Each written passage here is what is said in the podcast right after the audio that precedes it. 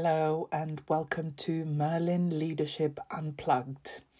Merlin is the world's second largest location based entertainment company and growing quickly. We have 140 attractions around the world, and we've got leaders in over 20 different countries, from our on site teams to our executive committee. And each one of those leaders has an amazing, inspiring story to tell. This podcast is the platform where you will find them. My name is Ioanna.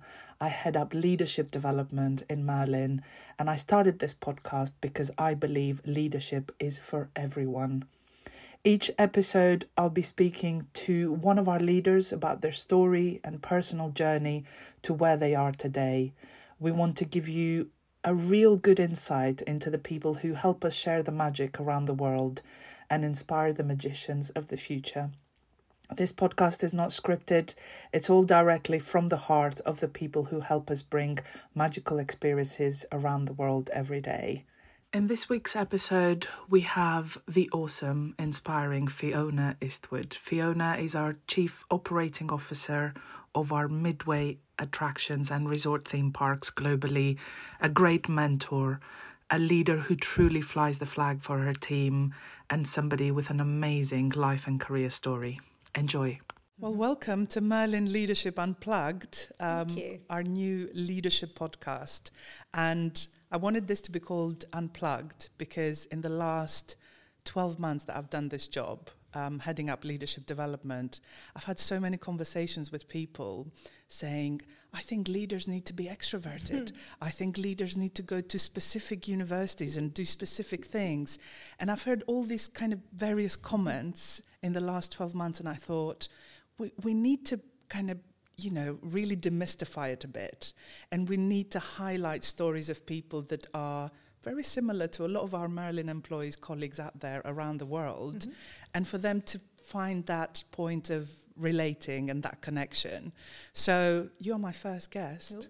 and I really, really, really, really wanted you, um, and I wanted you for a number of different reasons. Because um, I've I've not known you uh, for that long, but for the time that I have, um, I see a number of things that are quite inspirational to me. So one is the way your team speak about you.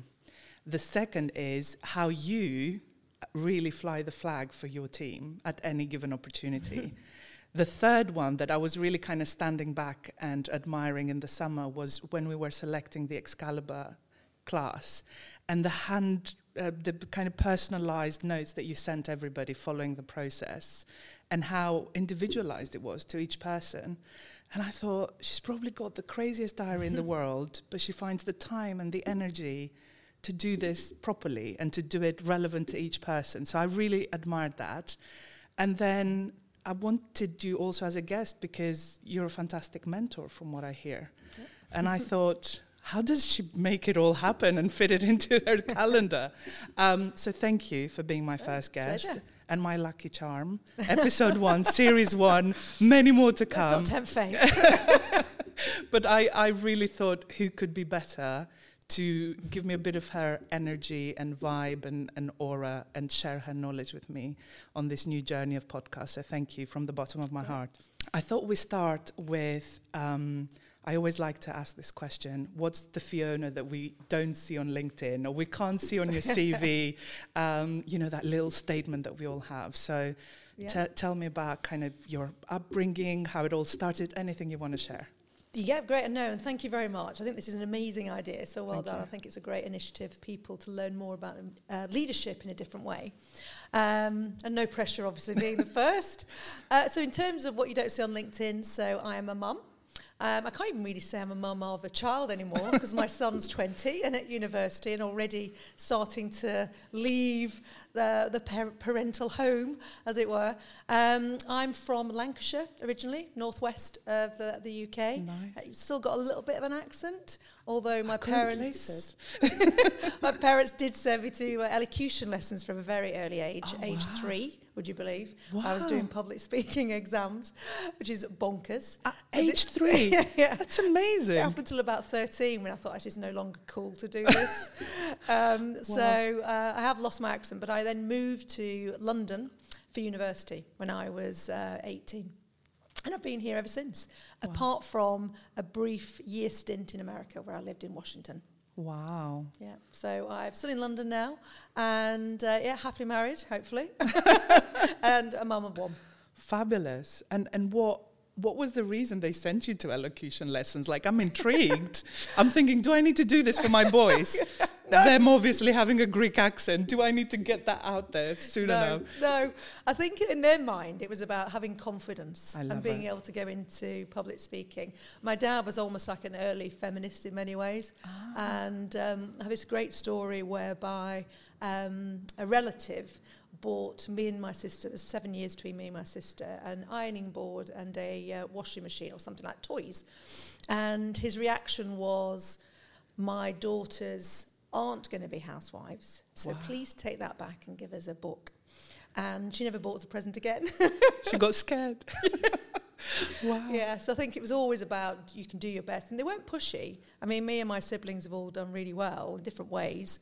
However, yeah, it was all about you can do whatever you want and you're going to be brilliant, which is pretty fantastic upbringing in many ways. I, I love that, to almost have that belief and um, mindset of don't, don't restrict them in mm. what they're potential and ability is by mm. giving them something that is the norm in, in the society that we live yeah. in and just let yeah. them go and make their own mark and yeah. do their own thing. I still can't iron though.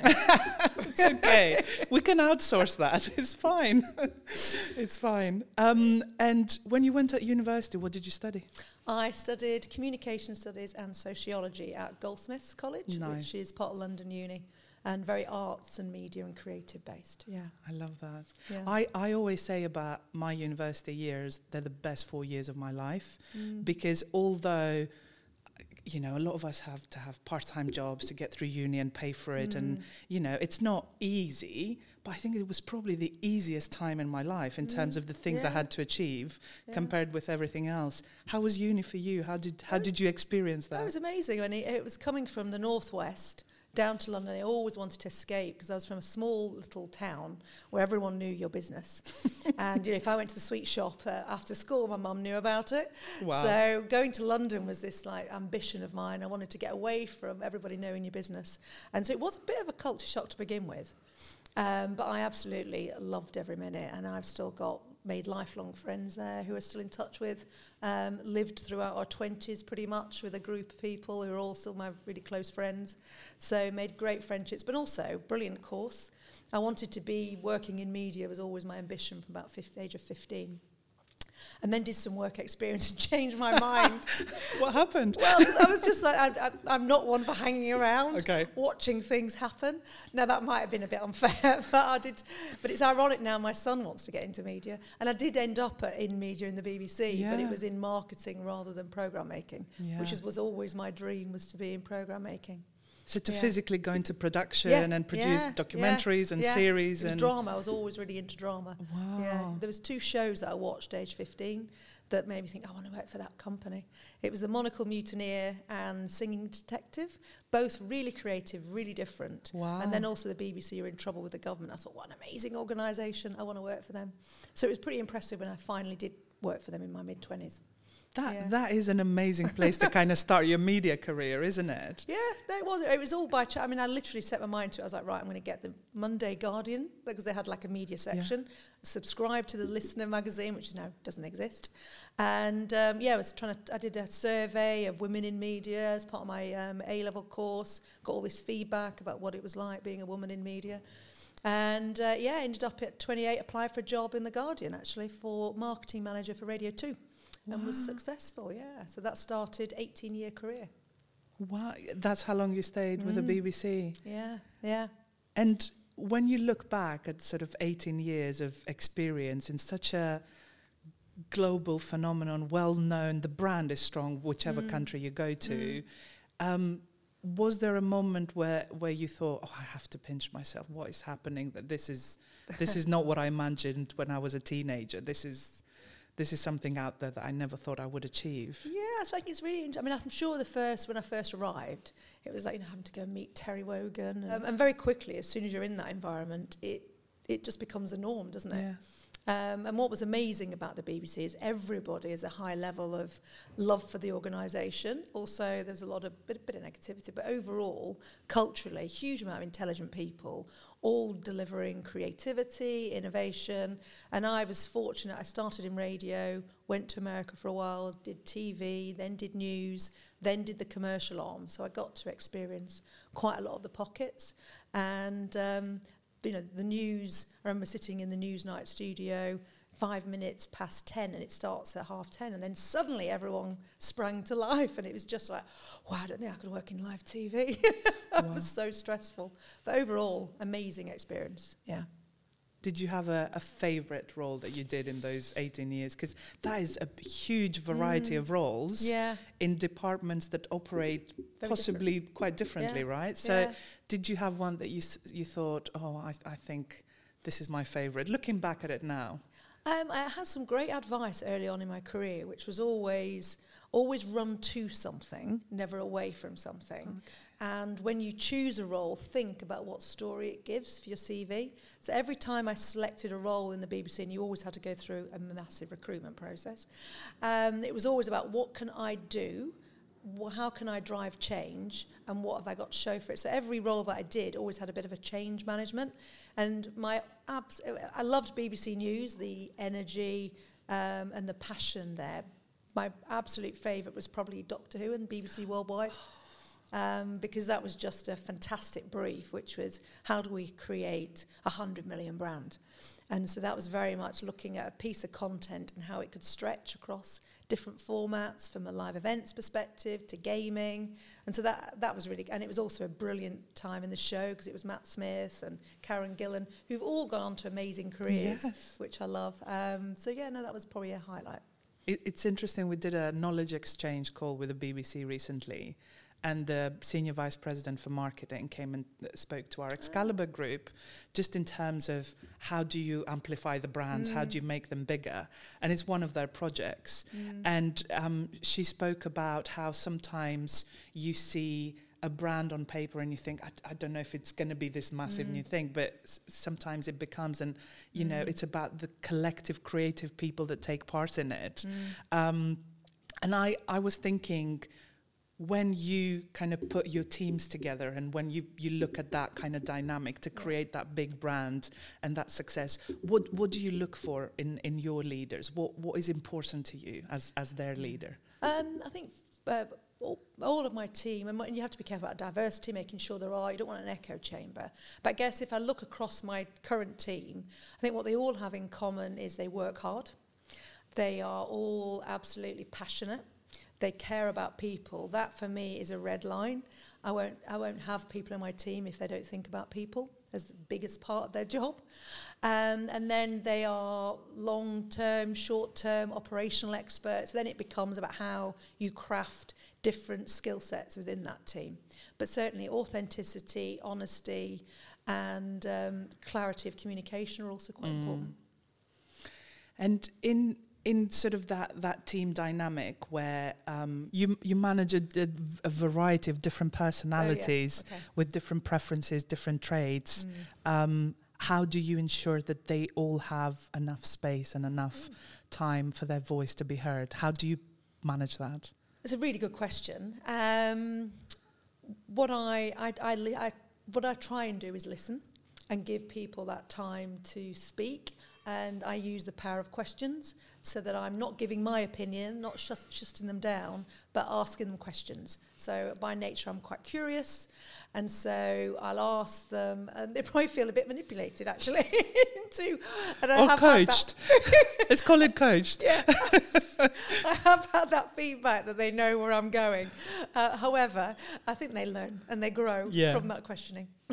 and and it's probably because they work with you for such a long time that they, mm. you know, that methodology is is clear. But you know, with with that positive intent of you want to help them get to that good place. Yeah. Um, so they can predict it, but they're still open to it, right? Absolutely, I believe so. From my 360, it's good. Um, you spoke about all of the things that you've you've kind of um, achieved in your career, and I said in my um, introduction how you're a mentor and you sponsor um, big programs that we have, like Excalibur Rising, and everybody wants to do an interview with you or a podcast with you, like myself. And how how do you fit it all in and still find time for you to do the things that make you happy and recharge your batteries? Well, I had the amazing Nikki Biggs. great PA. it's a great PA and make sure that everything fits in. Um, but I do prioritise mentoring. I benefited massively through my career by being mentored. And it's amazing when you reach out to people, people are happy to do it yeah. and very generous. And I get a kick out of it. So the people I mentor at the moment are always like, oh, thank you so much. I'm like, no, I also benefit from this. I enjoy it as well. Um, so how I find time, it is being quite disciplined. So I make sure I um, have twice a week, I do the gym first thing in the morning. Um, I've got a gym that's five minute walk from where I live, so I, I, slot that in at 7 a.m. Do that twice a week. I do dog walks at the weekend, which absolutely uh, free my mind and I can empty and and I also do yoga, which also is the, one of the thing I do that I just stop thinking about stuff and so that allows my brain to uh, rest a bit. I, I concur. As a, as a fellow yoga lover, it's the only time in my week when I commit to it and I do it mm. that my brain just stops mm, amazing, the voices. Yeah. And then what I find after I've done a class is that the brain is so empty that creative ideas pop in. It's almost mm. like the mm. clouds have separated and now I can think yeah, creatively yeah. about stuff again. Um, what dogs have you got? A cockapoo. Oh. Who's four and very demanding. Big personality. Big personality. and if there is ever a week where, for whatever reason, you're unable to do your two times a week in the gym or your dog mm. walking, mm. Do, do you feel it? Absolutely. Yeah. How does that feel? Yeah. Um, it's that moment where just it just bit out of sorts. Haven't had that decompression time. I mean, even when I'm traveling, I make sure I get up in the morning, even if it's jet lagged, to the gym, because it just make sure that and you, you, get a buzz out. I get a buzz out of exercise. So even when I think I'm really tired, but I know within an hour I'll feel brilliant. So it's thinking about how amazing you'll feel after it. It's the end. It's the end result yeah. rather than I will need to walk there and yeah. do the exercise. Yeah. It's, this is how I'm going to feel at the end of it. Absolutely. Brilliant. I wanted to ask you, you mentioned before about a really great piece of advice that you got at the beginning about kind of running towards things rather than away. Um, has there been any others that you think actually they've become a bit of a thing for me? I keep using them, I keep referring mm. back to them, and they really help me navigate my career, my choices, whatever that might be. Mm-hmm. Anything that you would like to share with, with the listeners in terms of advice that you've received that you're still using? Yeah, I think um, there's quite a few, but uh, one that really stood out for me, and uh, again, I was glad it happened early, early on-ish. Um, I didn't get a job I went for, and I was told it was uh, in the bag, uh, and maybe I'd behaved that way in the interview process at the BBC. Uh, however, the feedback I had from the then chief marketing officer, who's now running the BBC, I did hold it against him for quite a while, um, was he didn't know me and he was quite he'd been he'd only just joined the BBC sort of six months before, and at the time I sort of bristled. That's, that's ridiculous, um, but on reflection, what it meant was I assumed my bosses at the time, my boss at the time, was showcasing me. Okay. And saying how amazing I was, or um, and it just made me realise work isn't just about doing the work you also have to put yourself out there. You have to raise your profile. You have to put your hand up. You have to make yourself known. And it was that sort of softer stuff that I'd never really either had to think about before because I'd been promoted. And um, it certainly made me make. Sh- and it probably is why I showcase my team and why I shout about how great my team are, um, because it is important, and not everyone is comfortable doing it themselves. Yeah. But um, it's certainly something that um, I will share with my mentees, which is be noisy, be noticed, get yourself out there. At any time when we have like a call or a conference, I'll, I'll message them and say, You better ask a question on this call, um, or I'll pick on you and uh, make you ask it. So, yeah. Is that how you dealt with that feedback? You literally kind of went head in and started doing things that would almost give you that, that mm. visibility? Mm-hmm. Or did you have to take a bit of time to I don't know if lick of wounds was the, was the right phrase, but you know what I mean. I you had just yeah. yeah. you didn't get the job you Yeah. wanted, and you thought you would, and Mm. you also got some constructive feedback. Mm, yeah. What, what was your next few actions? What what did you do next? I think it was. I thought, right, okay, from now on, anything that I do, I'm going to make sure he's aware of it. Um, and then it wasn't long after that, I then another opportunity came up at BBC Worldwide. So in hindsight, it was actually that was the best thing that could have happened because this is way better. Um, my heart's much more in this role than the one that I didn't get. So it all happened for a good reason, and it gave me a lesson for me and uh, people that I um, worked with ever since then. Really. Yeah, that's great. I a lot of times when I speak to people or we have coaching sessions about confidence, um, and sometimes I use a, a phrase and people a bit cringe a bit. I say you need to be the sales director of your skill set, Mm. and if you're not, who's going to be it Yeah. for you? Yeah. I find some people, and I think it's a personality thing or maybe a bit of an upbringing thing, um, think that the job should speak Mm. for me. Why, Absolutely. why should I? Why should I have to? And I, I almost need to spend a lot of time saying the, the job does, but it's Mm. you that makes the job to be what it is. Mm. It's it's you that we want to know about, and and I think it works. But Mm. um, have you ever had that comment where people say, "I find that a bit too much, much, be yeah. over It's a very British promoting"? Is it? Do you think it's a cultural thing? Yeah, I do. Yeah, yeah. People think, oh, I don't need to do that. It's embarrassing. Yeah. Uh, I mean, I liked confidence quite some time, actually. Um, that was a sort of a bit of a turning point. And then when I went to BBC uh, Worldwide Now Studios, I was fortunate in that by saying yes to something, because that's another thing, say yes to stuff. Um, I then got in front of a really inspiring leader who I'm still in touch with and who's fabulous. And he really believed in me and he encouraged me. He also gave me stuff to do and was just his belief made me grow in confidence as well. But certainly, quite a few people almost think, "Oh, that's not part of the job. I don't Yeah. have to do that." But you do. You you do right, and it's part of you owning your career and your Mhm. development. Yeah, yeah. Um, I, and and I think it's uh, part partly cultural, but partly back to our chat about kind of highlighting your strengths Mm, and mm. how uncomfortable sometimes we feel saying, Yeah. "I'm really good at this," yeah, and it's not in a cocky way. I'm just really good at it. It comes naturally to me. yeah. Um, we, it's almost like we need to allow ourselves and Mm. give ourselves that permission to say it Mm. out loud yeah. um, and be okay with it. Absolutely. Because somebody else is great at something else. It's not Mm. a comparison. Mm. Um, you mentioned a leader that really believed in you and gave you the space and the time and the Mm. right advice. Um, what if you if you were to describe him or her? What what were the characteristics that really worked with you and your style and what you wanted to achieve? What was it that motivated you? I mean, he was really inspiring. So, you know, he's very much, we've got a burning platform at that time, it was consumer products. And um, it was very much, these are the, ta- this is what we have to do. How we get there is down to you and the team.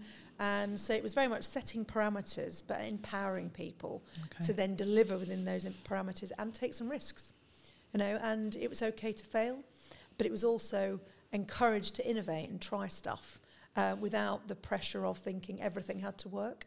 I see. Yeah. It's almost that safe environment to trial and error, Yeah. but Yeah. wi- without any Yeah. consequences. He was also great fun as well. Um, Ah. And it helped, probably helped that he's also northern.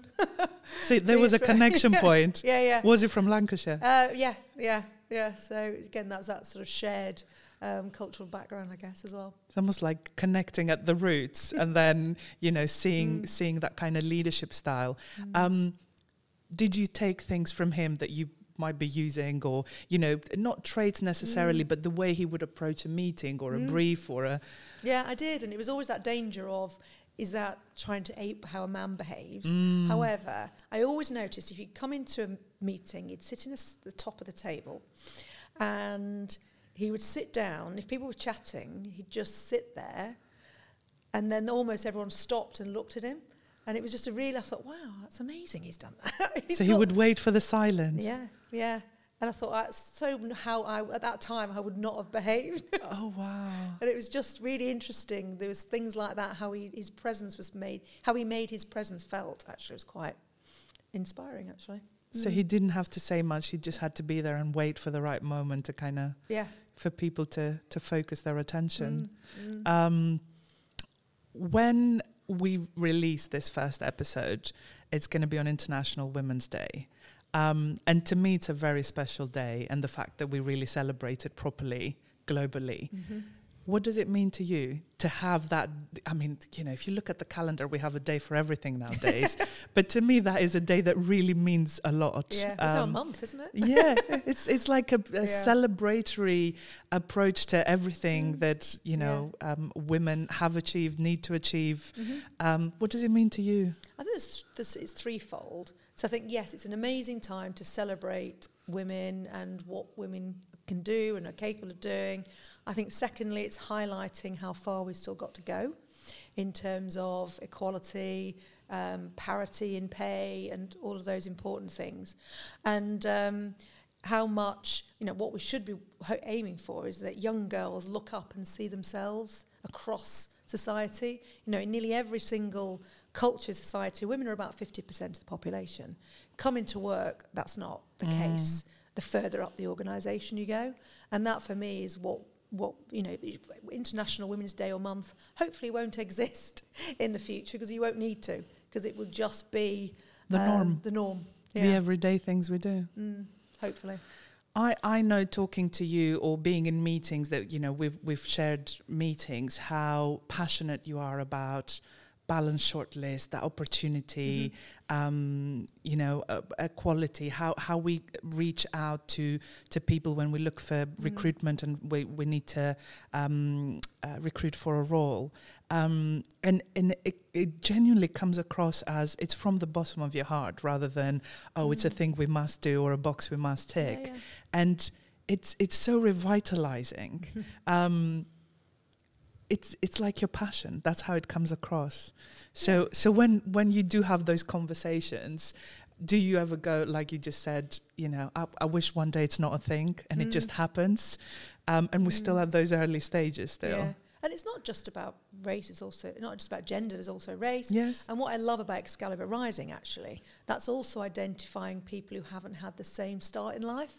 Um, and whenever I've travelled, I've made a point of see- seeking them out and doing a little post because I think it's also important that it's more than just one area. Yeah. Um, diversity and inclusion, and it should start with inclusion, is absolutely about different backgrounds, different race, different gender. That should be what it. That should be the workplace. You should be reflecting your customer base. Yeah. And it is. A, it is absolutely a passion, and my heart sings when I go to certain sites and I see there's a group of people all coming together to deliver amazing experiences, and it's a diverse group. Yeah. That's that's what I love and the richness that you get from the different ba- mm, background and cultures, absolutely. right? Yeah. Um, in your um, sort of all of your different uh, roles in your career, um, I'm, I'm assuming there was a lot of travel involved in different sort of cultures, geographies, etc.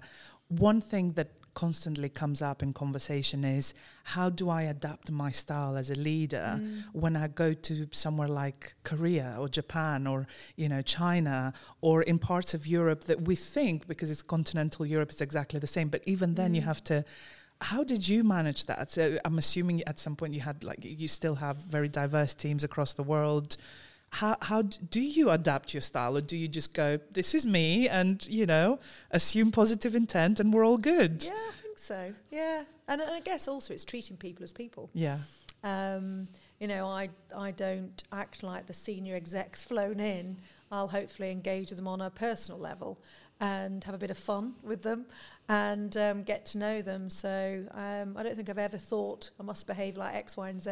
And also, I think it's, a, it's an overused word, but I do think being your authentic self is really important. Yeah. And what does authenticity mean to you? What do you want to see from the leaders that you lead when it comes to authenticity? I think it is being down to earth, um, connecting with people, um, and engaging them and empowering them, and um, being honest and transparent.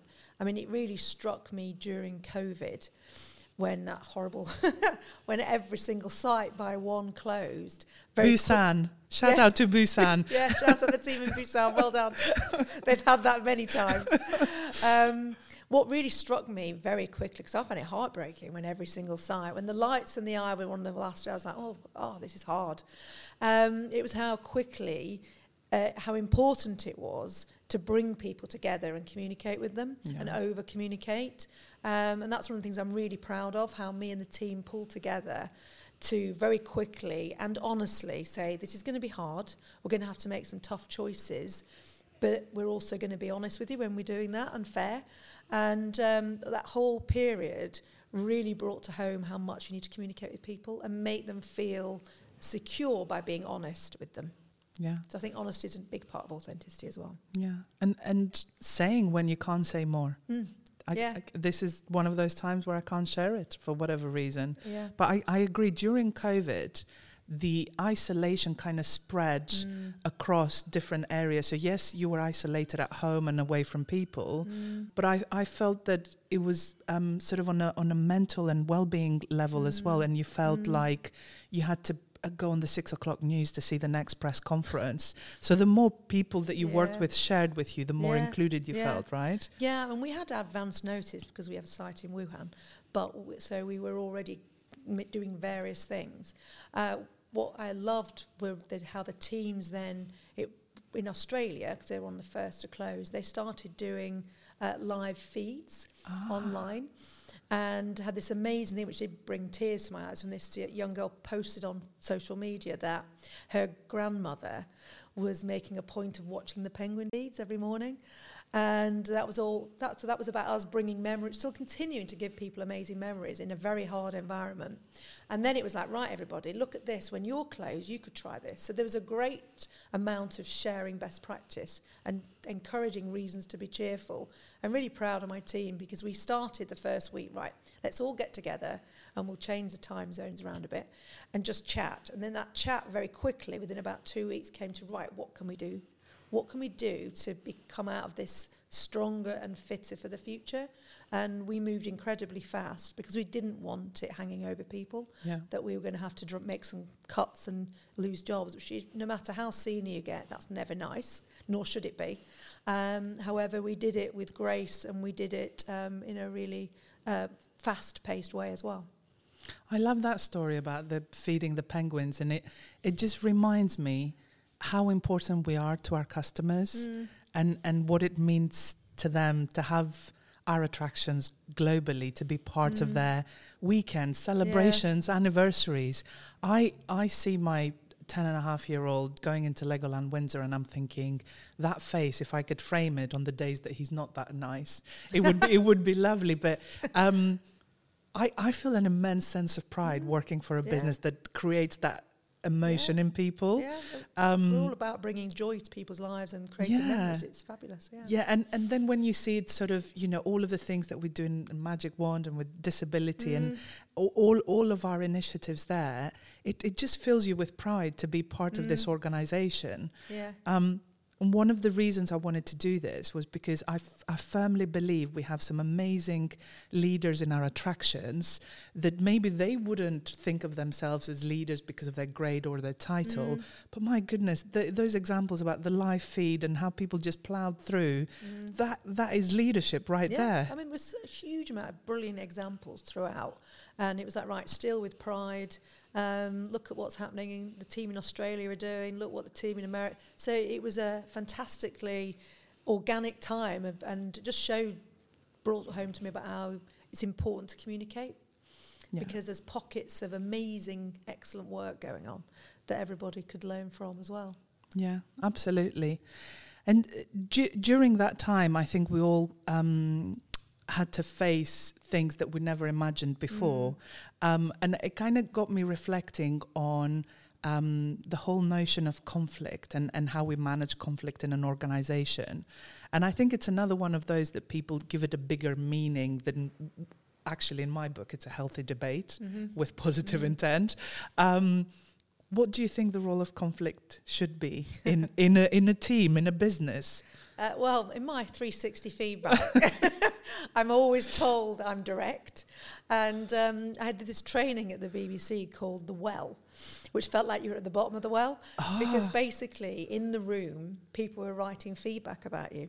whilst you were there in Yeah, yeah, yeah. oh, attending whilst Yeah, they were yeah, yeah, writing. Yeah. Wow, I can see the title now. That's amazing. like, oh, wow. Yeah. and so it was like they what what Fiona does well, what Fiona does differently, what Fiona needs to stop doing, and um, the what wow. on, what's always remember, rem- rem- I can always remember that what she should stop doing was direct but always. so that was very much that uh, conflict of I will be opinionated, I will give my opinion, but it's about how you sometimes need to perhaps adapt that for different people and yeah. how they take that feedback. Yeah. It's just northern honesty, isn't it? It is, I think so. it's just northern honesty. But it's, it's, it's not wasting time. Yeah. yeah. And I, th- there is all sorts of sort of high performing team theories that talk about um, debating at work is healthy, conflict mm. is good for you. Mm-hmm.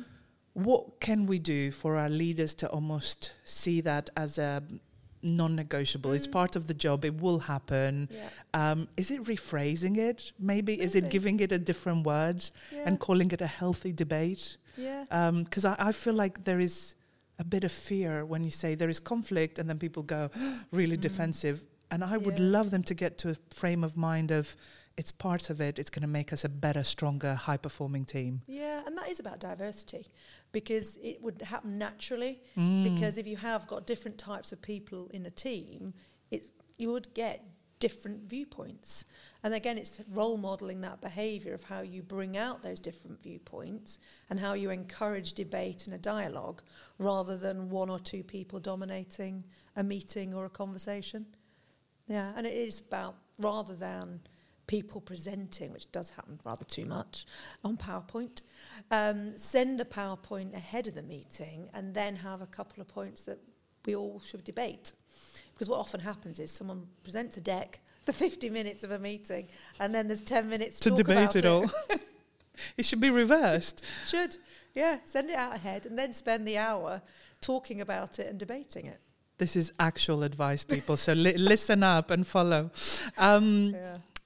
I was I was thinking, you know, you you lead an amazing group of people, talented in in their own way, each one of them mm-hmm. doing amazing things for midways and now RTPs. What a massive job! Uh, if you weren't leading this team in Merlin, which team would you want to be the leader of globally? You can pick sports, you can pick anything you want. Wow. If you could be the leader anywhere else. and I know it's it's very tough to think outside of Merlin because it's so brilliant, but who who else would you want to lead? Wow, that is a tough question. It's not one I've um, really thought about, to be honest, because I, I do love my job and I'm incredibly fortunate in having a job that I love. If I was to do anything else, probably to be a Director General of the BBC. There you go. Interesting. I mean, that is a diverse group of people. Yeah. It's, yeah. yeah. Yeah, maybe that would be running, or, or actually running a. I've always thought about being an agent, running a talent agency would be quite cool. Oh, what sort of talent? Mm. Like actors, yeah, dancers? Ooh. Negotiating contracts, raising people's profiles. That's I see a Netflix series coming up. We could do like an internal Merlin one. This will be my next project. I'm so stealing that idea. Um, when when you um, kind of think about the things that get the best out of you. You said that exercising regularly, you mm-hmm. know that that is almost like you're refueling, you're stopping and reflecting time. Mm-hmm.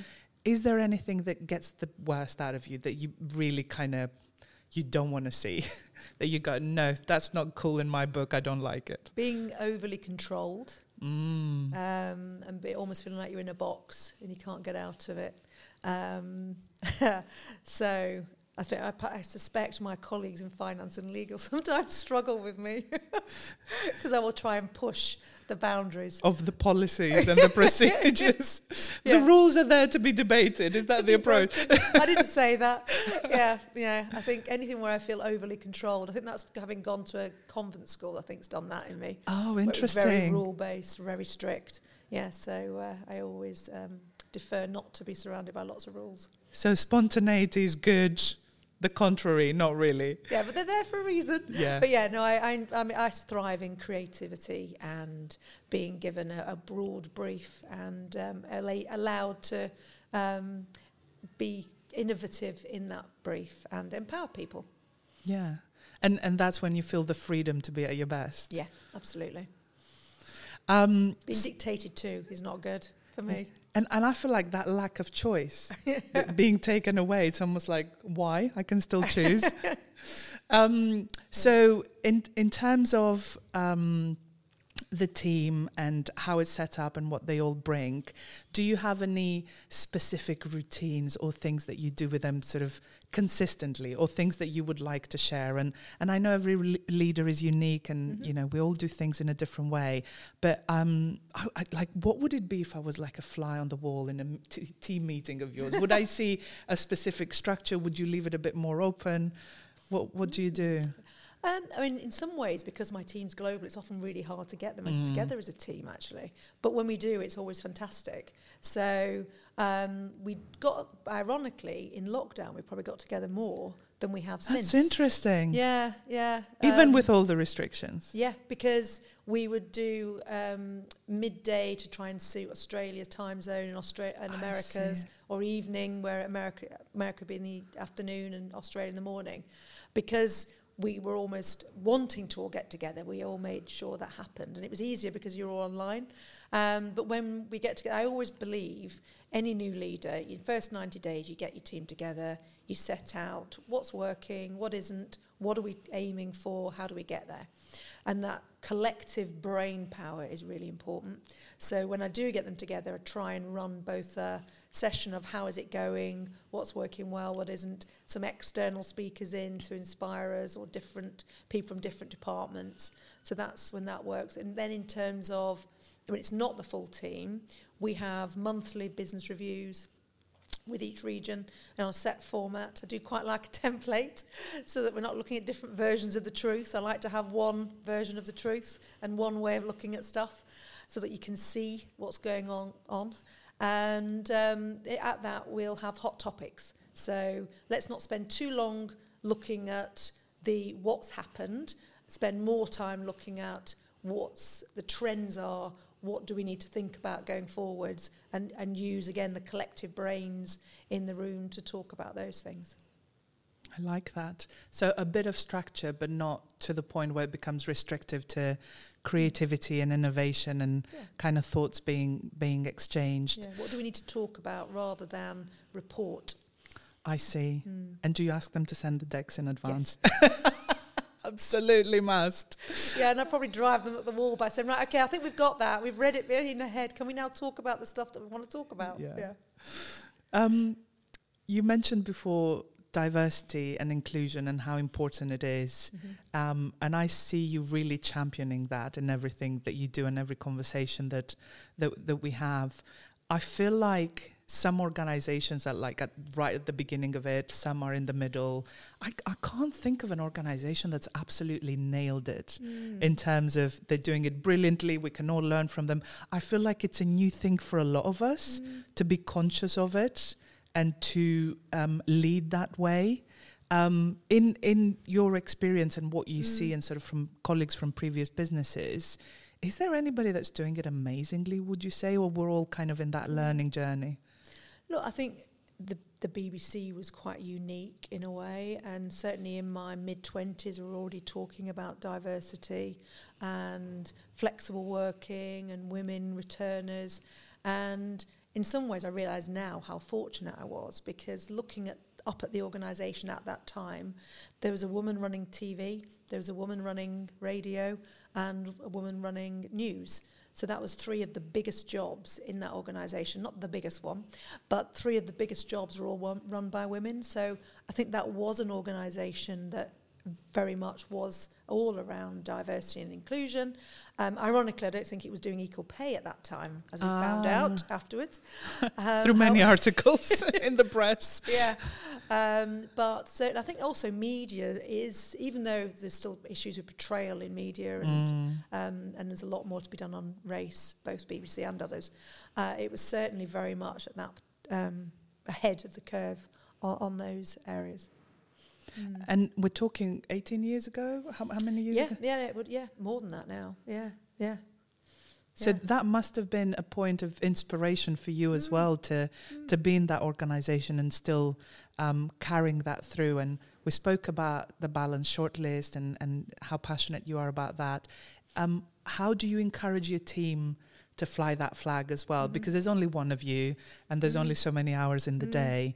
Um, how how do you instill that passion mm. for diversity and inclusion in in your team, in your global leaders that you have? Look, I think I'm fortunate in that they're all passionate about it as well, and certainly uh, the start of the work we did on D&I with Emma and the team was around. There's a brilliant quote from our former, um, one of our former shareholders, who said, "What gets measured gets done." I love and that. And that was a fantastic platform to start. You think, actually, yeah, where are we now? Where do we want to be? Mm. How we get there? Uh, some of the things around balance shortlist, etc.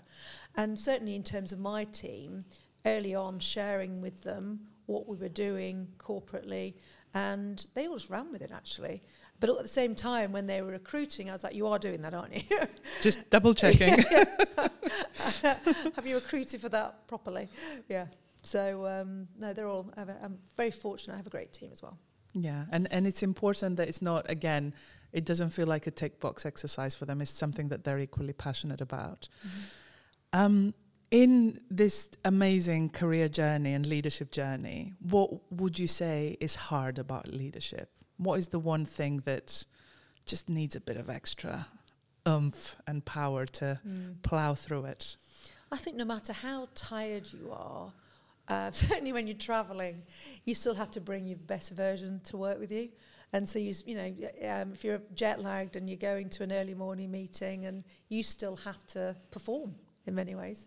You know, you can't be looking miserable because that will um, people will be looking at you going, "What? Why is she like that? What's, What's going happening? on? Yeah, what's happening? Yeah, yeah, yeah." And almost so create scenarios. Absolutely, yeah. She looked unhappy. Why is that? You know. So I think you've always got to be conscious of the fact that you're on display mm. and you're being watched and looked at, and um, you know p- you're role modelling behaviour. Mm.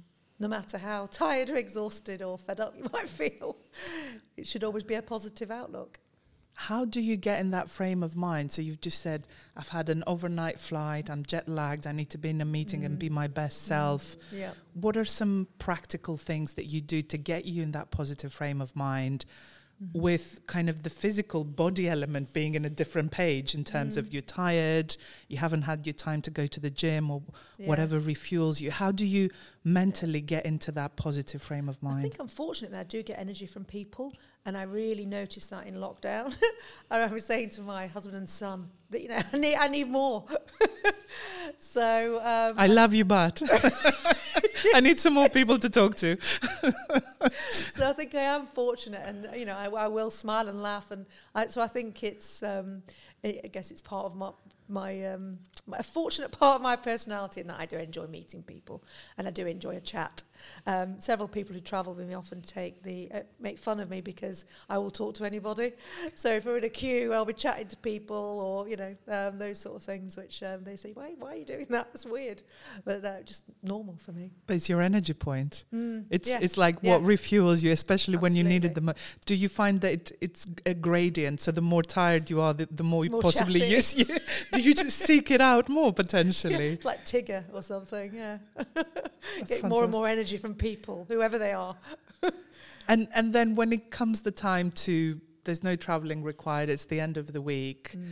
Um, what makes your heart sing? Like what really either calms you down or recenters you, or mm. really makes you happy outside of work? It's fr- friends and family. You know, um, I'm fortunate now my parents have moved closer to London near my sister, and I'm seeing more of them and um, husband, my son's away. I miss him dearly. Um, Only in Manchester. a million miles away. Not that far. yeah, we get zero communication from a 20 year old. All I get is texts, and I'm grateful for those texts. But he goes, I'm alive, it's all good. that's that, that's or I need money. yes, that, that is definitely a very regular text. It's very student behavior. So he's on profile. You know, he's he's very aligned. Yeah, yeah. So yeah, it's family, friends. That makes it for me. And and do you like to entertain, or are you a cook? Uh, you know, what mm. do you do that kind of re-energizes you on yeah. top of all of the great exercise that you do. You're so committed to it. I do cook. I do a lot. Um, I also don't do masses of entertaining, but I love going to the theatre. So I make a point. Me and my husband once a month will go to a theatre production, and I absolutely adore doing that. And is it more like the classics or musicals too? Everything. Yeah, um, probably not so much the music. I don't think he'd come to those. I was going to say, I did that to my husband once, and he looked at me about 10 minutes in and he said, Why do they break in song every 10 to second? I said, It is a musical. He goes, Oh, I, I hadn't realized what you meant by that. Yeah. So you yeah. don't drag him to musicals? Um, we went to Cabaret, which was the best thing I've ever Nice. seen, which was amazing. Um, and a couple of uh, Fridays ago, we were at Phaedra, which is a Greek tragedy. That was amazing. A modern interpretation of it at the National Theatre. Highly recommend that. Oh. Yeah, so it was quite a broad spectrum actually of stuff. But you yeah. do it once a month? Yeah, yeah. It's that passion. It comes across as a bit of a passion theatre. Yeah, no, I love it. Yeah, and also missed it during lockdown again. So Yeah. it's one of those things. Right, now we're allowed to again. As I said, I hate rules. We will now do that monthly. Yeah. So how did it feel when you were listening to Boris going, I'm going to change this. You can exercise for 20 minutes, but not 30 minute walk. And I ignored all of it. kept changing every other week. I just ignored it. Yeah. Um, I went and did dog walking, and um, I, I probably I, very early on I did then go and see a friend on her doorstep because it was like I need more. I need to see people. Yeah. And I, I, I think that's what a lot of us struggled with Mm. the kind of human interaction and connection just being abruptly just Mhm. taken away. Yeah, yeah. Um, and it's not because you're traveling, Yeah. you've got a busy diary, you haven't seen them. It's because you are not allowed to. Mm. There's Mm. something really, as you said, dic- dictatory about it, isn't it? Yeah. No, absolutely. It's um, it was horrific. Yeah. We're glad we're at the other end of it, and Mm. we don't just have Busan open anymore. It's all up, it's all We're all back. 140 Yeah, well, attractions but, are. it's- but it's only just now, really, with China Yeah. reopening. Yeah. I mean, those poor guys in China, they've had it for a much longer time than all of us com- combined. I know. They started it and they finished it, yeah. I've had so many people from China reach out to me and say, "We really want to come to the senior leader induction, but we can't." And I was like, "Whenever you can, please." yeah. And this is the first one we're doing at the end of March, where I think it's 50% wow. colleagues from our Asia parks, which Mm. I'm, I'm really excited to meet them. Um, but I think it goes to show in the way that also the business has been performing, in how people have really missed the Mm. fun and the Mm. connection and the Mm. the joy. So it's it's it's Yeah. great to see. Back at the beginning of the podcast, we talked about the aim of this being demystifying leadership through some really inspirational stories. So if our listeners want to take one thing away and really start working on it, what would you want them to remember, action, do differently, especially if we think about all of those um, frontline people that we have in all, all of our Mm. attractions and how they are the ambassadors of Merlin, how can they lead day to day? It, it's interesting. So I had um, a young girl, uh, woman, um, reach out to me at Alton actually, who wanted to talk about the experience of what it was like working as a host. And what amazed me was her passion, commitment, and wanting to deliver great work. And I think we sometimes lose sight of that. Uh, so for me, it would be be noisy for everybody to be um, be themselves, and ultimately, you know, put a bit of pressure on your managers to help you progress and help you move up the organisation. I love that. And ultimately, all those three things own it and drive it, right? Yeah. So make it happen for you. Absolutely. Um, I'm going to start a tradition with this podcast, and, and, and that is that I would love my current guest to say, Oh. This would be an amazing next guest for you. and it could be anybody, it could be from the business, it could be an external somebody. Let's see if we can get them. But who do you think would Well, I'm going to choose an obvious one, which would be Scott, obviously, as your next guest. I think that's and that's uh, clearly being a bit creep. go go big. I'm gonna go big. I'm gonna I'm gonna go big and dream big and you know go for brilliant and feel like I'm belonging. So I'm gonna do that. Absolutely. I want to say massive thank you for your Thank you. energy, for being here today, for sharing all of that stuff that I didn't know about you. Um, and yeah, thank you for being my lucky charm and first guest. Well, we'll see once we get the. it's going to be amazing. No, thank you, and well done for this initiative. I think it's great. Thank you.